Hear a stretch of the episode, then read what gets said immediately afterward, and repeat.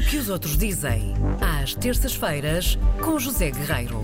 É o homem que sabe sempre o que os outros andam a dizer de nós, portugueses. José Guerreiro. Não sei se os outros me vão entender hoje, hoje. Com esta voz. Espero que me estejam hoje. Hoje vai ser uma que voz uh, sensualona, meu Deus. Barry White. Parece é Barry White, é verdade. O que então, tens para nos contar hoje? Ah, vivam. Bom dia.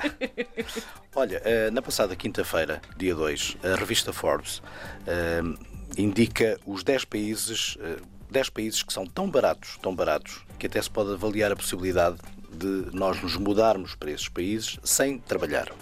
É claro que uh, eles estão a falar das pessoas reformadas, portanto, para passar uma velhice tranquila, uh, mas escreve a revista que esses países são, uh, de facto, tão baratinhos, tão baratinhos, uh, comparando com os Estados Unidos, portanto, é essa, é essa a comparação que eles fazem, uhum. que mesmo sem estar reformado, porém, com um bom pé de meia, sim, permite-te viver aqui uh, muito bem. Eles não dizem quantos anos é que é preciso para juntar não, esse pé de meia, não dizem? Não dizem, se ah. calhar, não espero que as pessoas se mudem para cá aos noventa e nove, não sei. Bom, então e qual é o país, qual é o primeiro país dessa lista, que é uma lista de dez países? Qual é? Qual é? Vamos tentar adivinhar? Vamos, vamos uh, a isso? Pari, países baratinhos, o Vietnã. Uh, Está na lista, mas não é o primeiro. Uh, o... Portugal. Como assim? Portugal. Portugal é o primeiro? Portugal, porque é um país amigável e é dos mais seguros do mundo. O povo é gracioso, a cultura é riquíssima, as praias são espetaculares e atraentes, o sol está quase sempre a brilhar. Entrevistada pela revista Forbes, há várias pessoas, vários estrangeiros que vivem cá. Eles falam com uma Tricia Pimentel, que se casou, entretanto, com um português, uhum. por isso é que é Pimentel, que é correspondente da International Living em Portugal.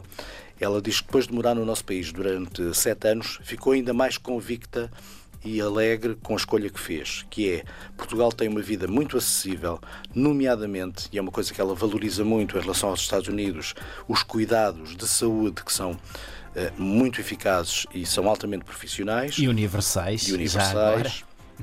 O clima, que é espetacular, um clima temperado, alta classificação de segurança, é assim que ela coloca a questão, excelente comida e excelente vinho.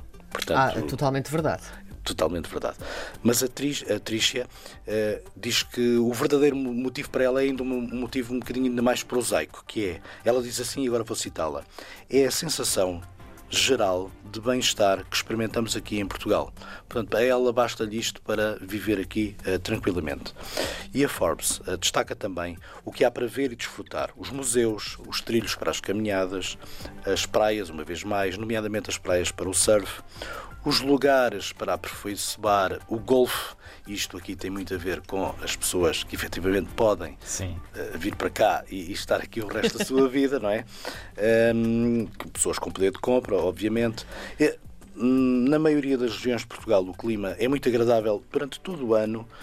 Um, quem desejar manter um, um, uma velhice num regime mais urbano, num sítio mais urbano, num estilo mais, digamos, agitado, então que fique por Lisboa ou pelo Porto, mas porém se desejar ter um estilo de vida também agitado, mas menos agitado, que opte pelas, pelas vilas que estão nas colinas, como Marvão ou Castelo de Vide. Por fim, o custo. O custo, ela diz que são peanuts. Como é que diria o Jorge Jesus? Peanuts. Peanuts. Portugal é um dos países mais acessíveis da Europa Ocidental. Diz ela que, em Lisboa, um casal pode viver confortavelmente com cerca de dois mil e duzentos dólares por mês. Hum, hum, este silêncio foi tão esclarecedor. dois mil e duzentos dólares. Uma assolhada, duas assolhadas. Pois, exato. Não sabemos bem do que é que estão a falar, mas a questão, a questão é colocada assim. Por dois mil e duzentos dólares por mês permite um casal viver em Lisboa.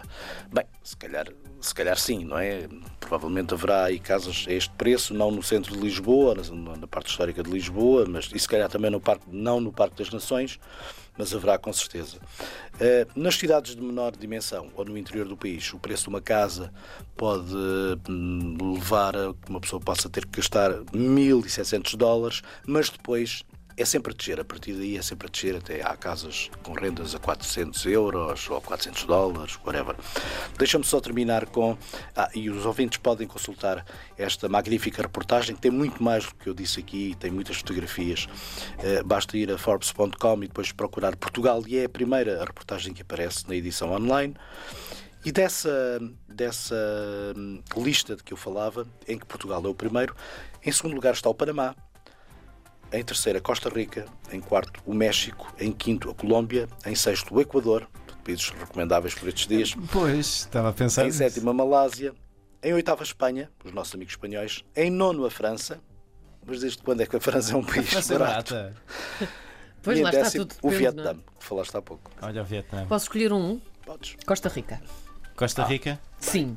Está uh, bem, pronto. O lema de vida deles é, como é que é? Uh, ah, tem qualquer coisa a ver riqueza com... Riqueza de vida, deve ser qualquer coisa assim. É qualquer não? coisa assim. Costa Rica é um sim. nome, para já o nome é espetacular. Costa Rica, quer dizer, é um nome apetecível, fresco. Pura vida. Não é? Pura vida? Sim. É? Sim, acho ah, que é. Acho que é. Bem. Sim, eles têm assim uma forma de viver. Vamos diferente. Desfrutar da pura vida até à próxima semana. Voltamos a falar contigo, esperamos com a voz já... Espero que sim, pura total. Vida para ambos durante todo este ano e os outros. Obrigada e para ti também. Um abraço. Um grande abraço.